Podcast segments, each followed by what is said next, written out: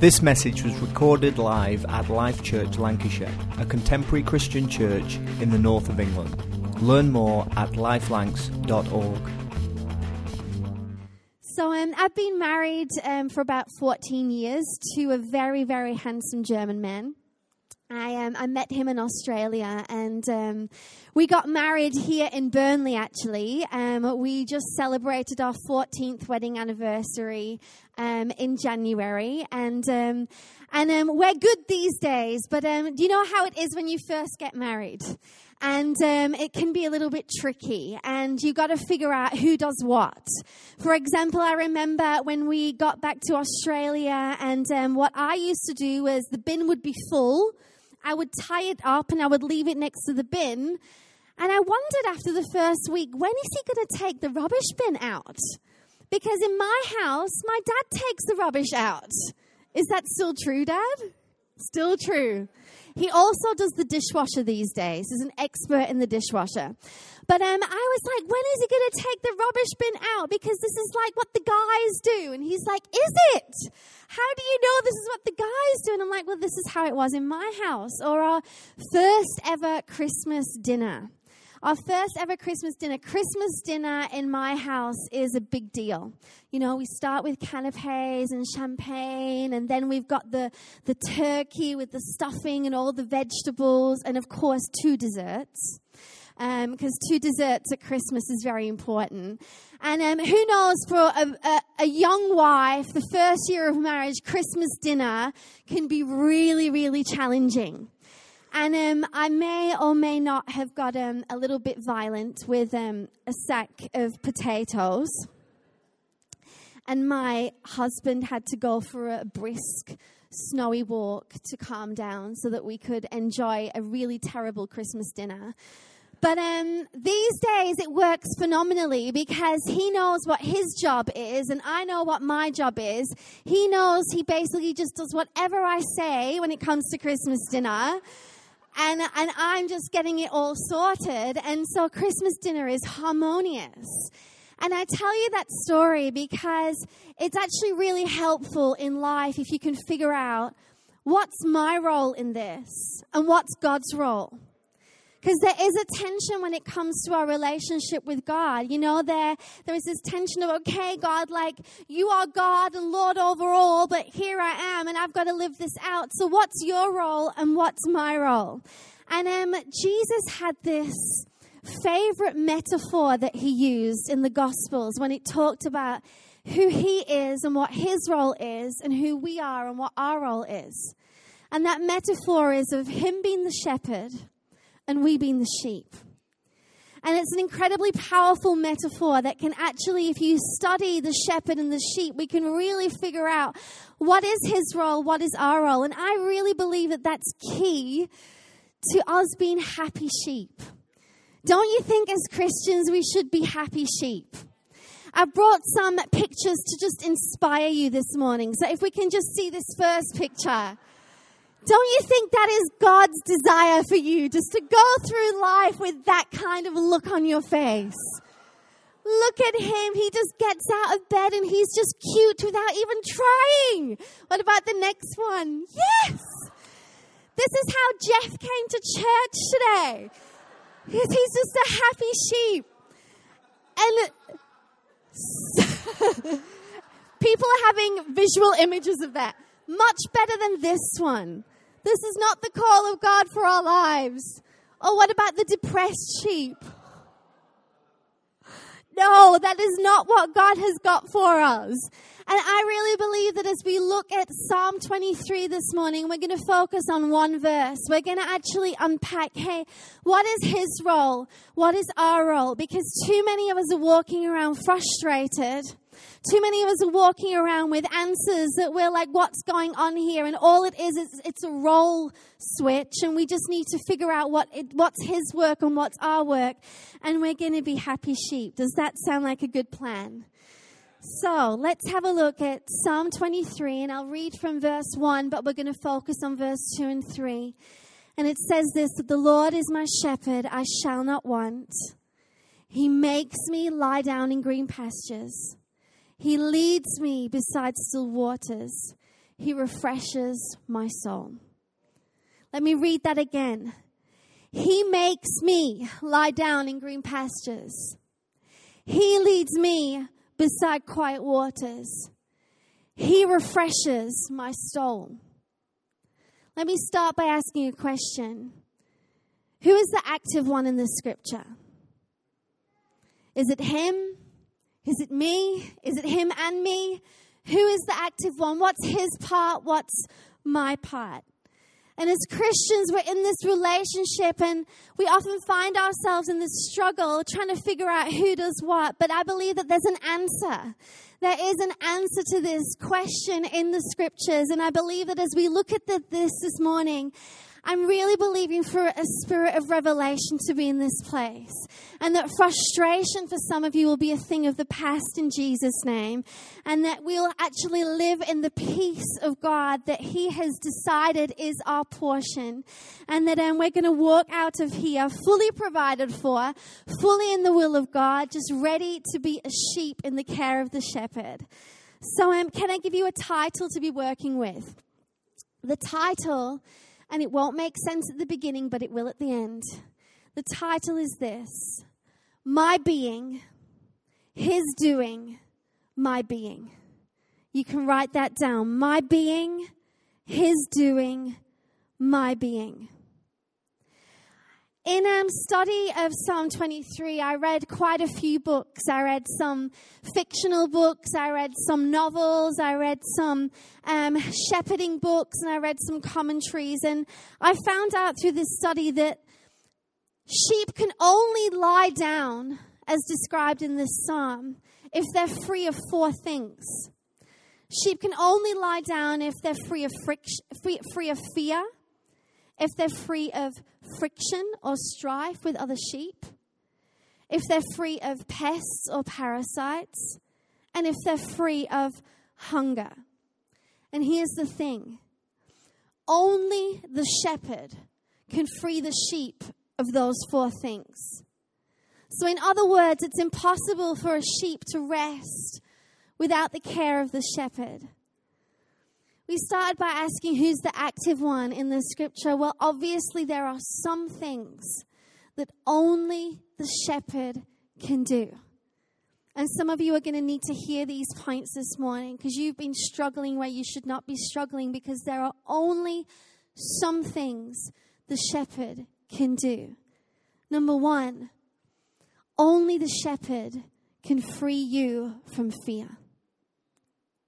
Only the shepherd can free you from fear. Sheep are incredibly fearful creatures. They are some of the most fearful creatures on the planet. In short, sheep are afraid of the unknown. They're not just afraid of dogs and predators. Sheep have been known to run away because the sun suddenly comes out from behind a cloud and, oh my gosh, there's a shadow and the sheep run. It's ridiculous. Or suddenly a rabbit will appear out of a hole. Boop, and a whole flock of sheep can be sent running because a rabbit has appeared. And in the running, like ewes who are pregnant lose their sheep. In the running, sheep get lost and can't find their way. In the running, sheep run off cliffs and die. In the running, they fall in holes and get stuck. In the running, they roll over onto their side and they die because they can't digest. And in the running, sheep get injured and get lost, and all of that incredible potential within that sheep gets lost because here's the thing sheep are not designed to run. Did you hear that? Sheep are not designed to run. And I see so many people when a bad report comes or when something unexpected comes into the field, we panic and we're dramatic and we flap about and we talk and we get all crazy, but sheep are not designed to run.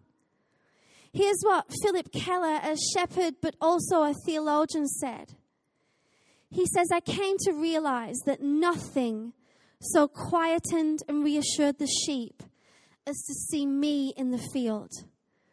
the presence of their owner and master and protector put them at ease as nothing else would. And this applied day or night. You know what, church? I don't know what has come into your field unexpected. I don't know what report you've received, what financial situation has just suddenly come up, what relational thing you are having to navigate that you never thought you would have to navigate, and it has come into your field, and you are fearful, and everything in you wants to run. But the same principle that applies to these sheep applies to you if your shepherd is in the field. You can experience a peace that goes beyond all understanding. But you've got to fix your eyes on the shepherd in your field. When you don't know what to do, he knows what to do. You fix your eyes on Jesus. He is there and He will fight the enemy. He has the tools to come against whatever is coming to your field. He has whatever it needs for you to have the quiet that He has promised that you can have. I read something on Instagram this morning that peace isn't the absence of crisis, peace is the presence of Jesus. Jesus said in John 14 27, Peace I leave with you, my peace I give to you. Not as the world gives, do I give to you. What does that mean? Not as the world gives, do I give to you. It means it doesn't depend on circumstances. See, the world can be at peace when everything's going okay. But as Christians, we can be at peace no matter what. He's like, I don't give it to you as the world gives it to you. So let not your hearts be troubled, neither let them be afraid. Your shepherd is in your field. He is with you now, and He waits for you in your future. So, no, no matter what comes tomorrow, He's there. No matter what comes to you in five years, He's there. Your shepherd is in your field. 2 Timothy 1 verse 7 says, for, the, for God has not given you a spirit of fear, but of power and of love and of a sound mind. And I want to say to you this morning that that is your portion.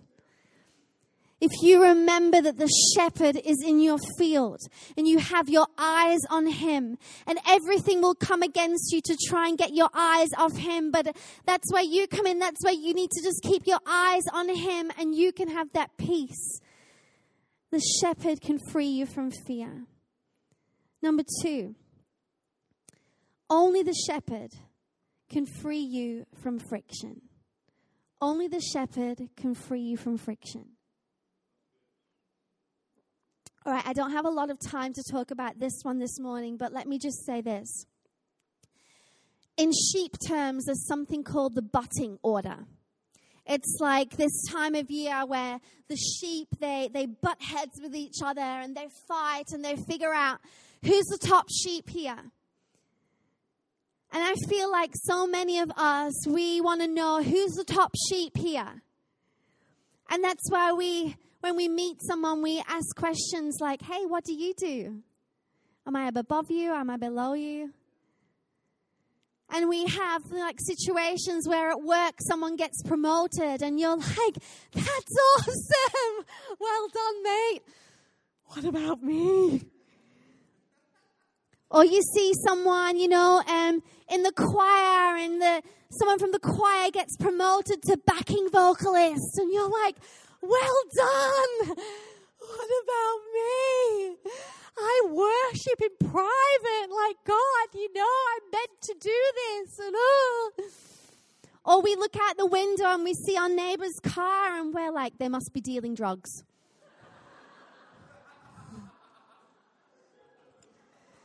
It's like there's so much friction going on, and we want to figure out, like, where are we in this? Category of life. Where do we stand? But I, I want to say this you know, that there is no rest and no peace for someone who is consumed with this stuff. And it's so unnecessary. This need for affirmation, this need to, to be known as successful, to be known as doing well in life, it's so unnecessary. I love the Apostle Paul. I mean, how amazing was the Apostle Paul? He said crazy things like, I don't care what you think about me. I don't even care what I think about me. I only care what God thinks about me. What a freeing way to live. Or he said things like this. He said, like, I am, I am Paul, simply a servant of God. How would it be if you were just able to tackle life going, I am John, simply a servant of God. I am Susie, simply a servant of God. And what a freeing way to live, and what a peaceful way to live. God will get us where we need to be. We need to understand we have a shepherd, and there is no need for this hustle and bustle and comparison because we have a shepherd who will get us where we need to be. Amen. We just need a revelation of the fact that the shepherd is in charge. Tell your neighbor, the shepherd is in charge. The shepherd is in charge. We need to get rid of that stuff. Number three, only the shepherd can free you from torment. Only the shepherd can free you from torment. Okay, you're going to need to use your imagination now because you're going to imagine a warm, sunny day. And you've had a barbecue with your friends and your family. And you know, you're laying down in your bed at night and, and you turn off the lights, and all of a sudden there's this noise. Do you have mosquitoes in Burnley? Okay, we have the biggest mosquitoes where I live ever. They're, they're ridiculous. They're terrible. So you lay down in bed at night and you're ready just to have this amazing night's sleep after a perfect summer day, and then you hear this noise. You jump out of bed and you turn the lights on, and in my bedroom, we've got white walls, so you're searching for this disgusting moving black dot. And you've got your favorite magazine or your flip flop, and you've got to kill that thing in Jesus' name. Because if you don't, you know, you're going to wake up with big, itchy red blobs, and it's terrible. And, and torment often comes in small, irritating portions. And sheep are helpless when it comes to getting rid of parasites and pests. And in summer, the sheep, they, they live outdoors and, and parasites come and they lay their eggs in the nose and the ears of sheep. And then when those eggs hatch, they crabble up into the brain and they start eating the brain. And I know it's disgusting. Don't think about that at lunch. But these sheep were so irritated and in pain that they would bang their heads against a stone. And sheep have been known to kill themselves by banging their heads against, against wood and stone, just irritated by this gnawing at the brain. And for us, it's in our minds where these parasite thoughts lay eggs and hatch and torment us.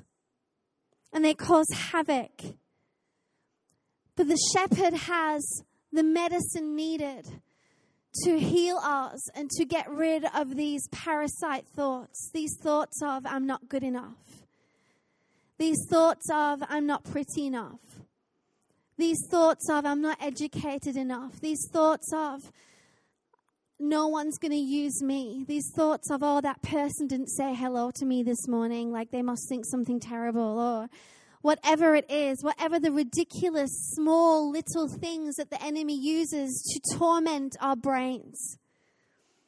In the olden days, the shepherd would take a mixture of tar and oil and he would paint the, the head of the sheep to stop those things coming at all.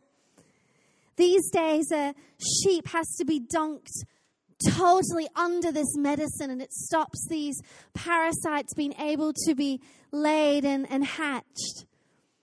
And the medicine of God is, is the Word of God, it is worship, and is prayer. And we need to allow the shepherd to apply those things. The Word of God, God's treatment is the Word.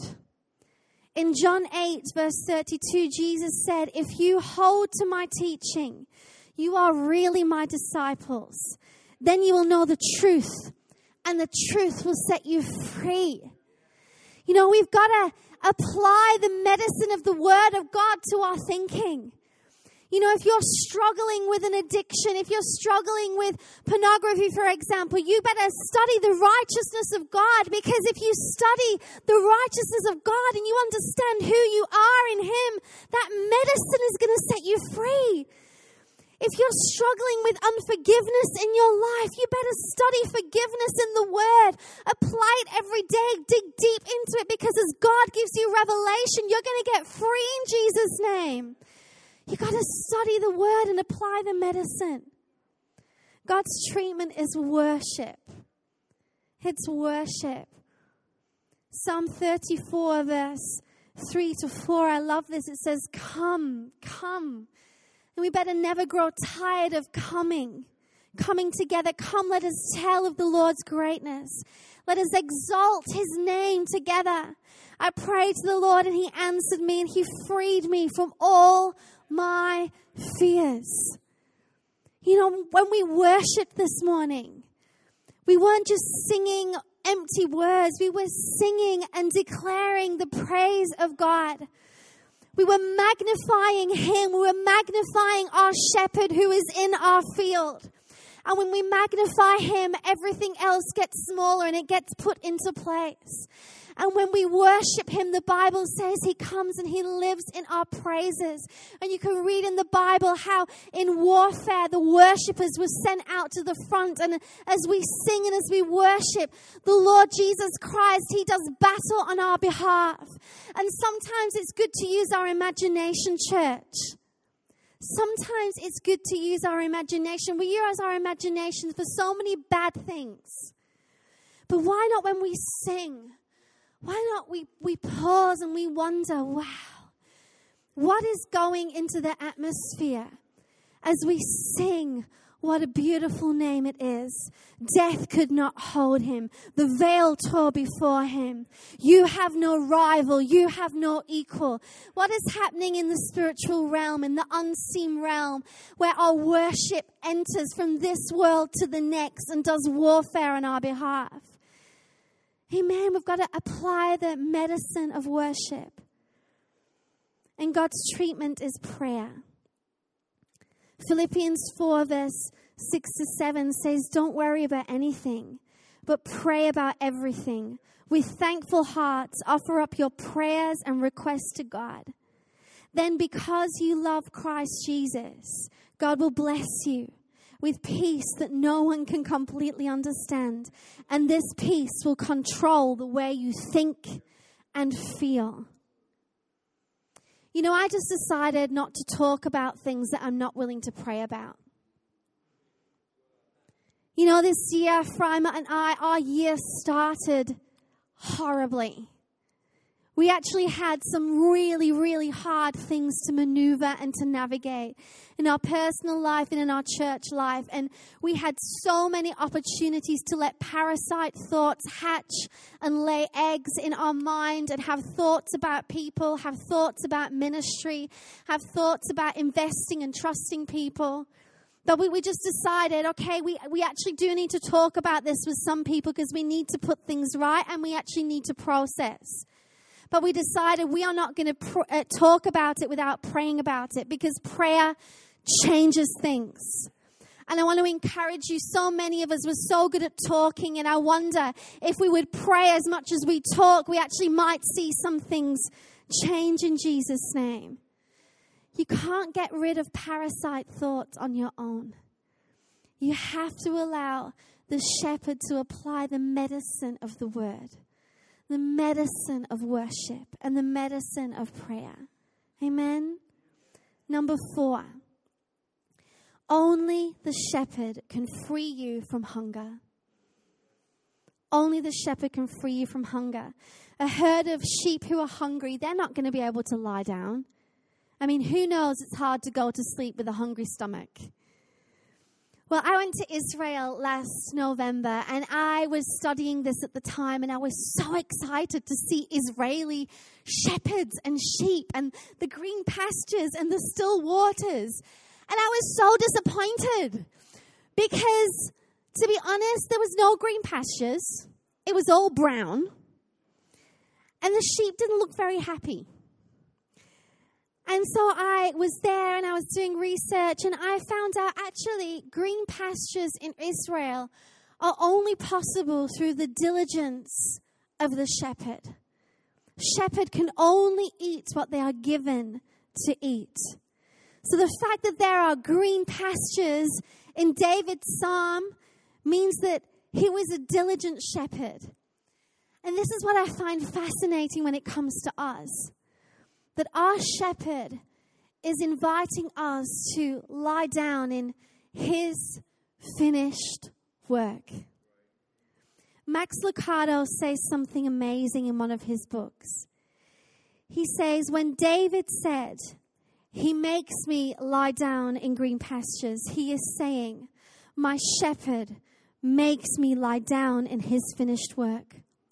With his own pierced hands, Jesus created a pasture for the soul.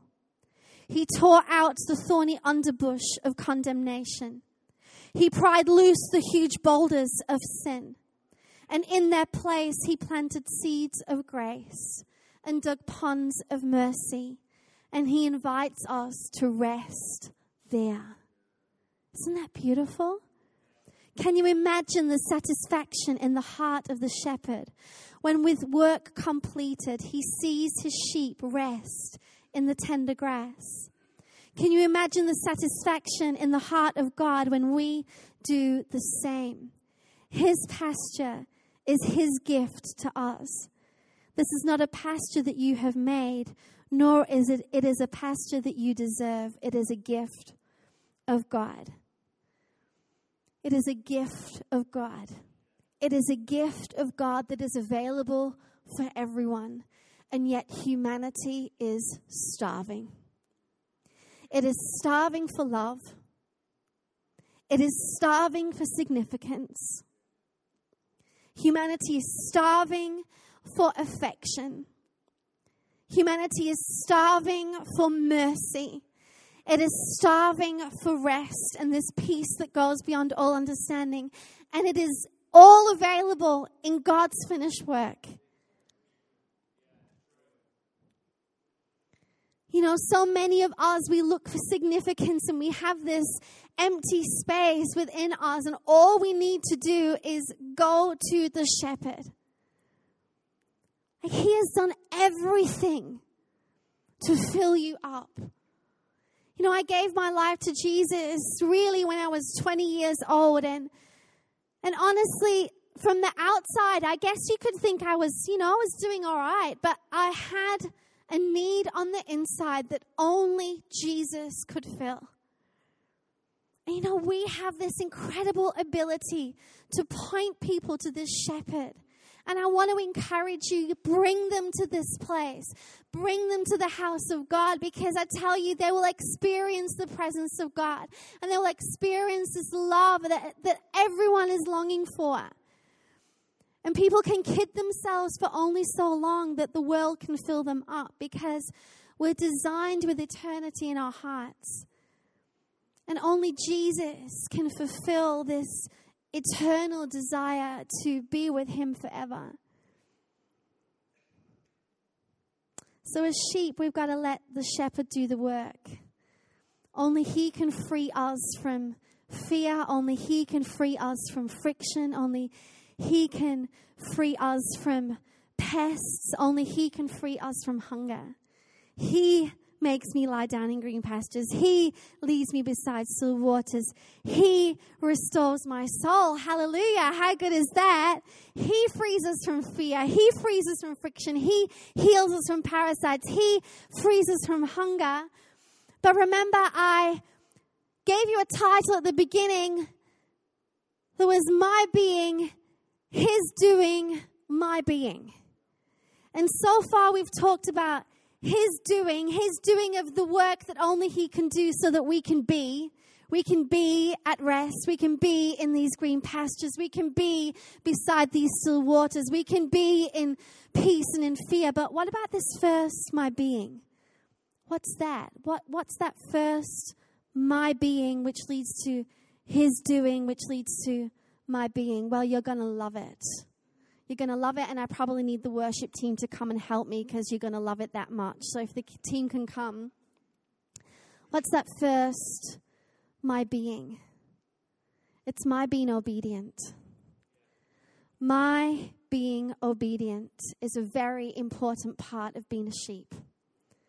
And without it, we cannot experience the goodness of God in all of His fullness. You know, when I studied this second verse of Psalm 23, I, I, I was reading it and this, this word jumped out at me. He makes me lie down. He makes me lie down. What is that? What is that? He makes me. And as I read it over and over, He makes me lie down in green pastures. He makes me. I remembered I've read scriptures before it talked about He, he makes me. See, in in Psalm 23, David first proclaims that the Lord is my shepherd. I shall not want. He makes me lie down in green pastures. He's basically making a declaration that my shepherd is the Lord. You see, everyone has a shepherd, everyone follows something. But David says, my shepherd is the Lord, which meant that God could say, I make you lie down in green pastures. I will make you lie down in green pastures is preceded by David choosing to be obedient to make him the Lord. Let me give you some more examples so you can see what I, what I mean in Mark 1, verse 17. And Jesus said to them, Follow me, and I will make you become fishers of men. You see, becoming fishers of men is preceded by people following Jesus. In Proverbs 3, verse 6, it says, In all your ways acknowledge him, and he will make straight your paths. See, all of us want straight, clear paths, but straight, clear paths are preceded by obedience of acknowledging him on your way. Are you getting this? In Genesis 12, verse 2, God says, I will make you a great nation. I will bless you. I will make your name great so that you will be a blessing. But the promise of becoming a great nation was preceded by verse 1, where Abraham had to be obedient to follow God, come out of a land where he knew, and go into the unknown, and it required obedience. In Deuteronomy verse 28 verse 13 it says, "And the Lord will make you the head and not the tail, and you will go up and not down if you obey the commandments of the Lord your God, which I command you today, being careful to do them." See, we all want God's favor. But God's favor is preceded by obedience to his commands. I will make you is preceded by obedience. It's my being obedient leading to His doing the work that only He can do.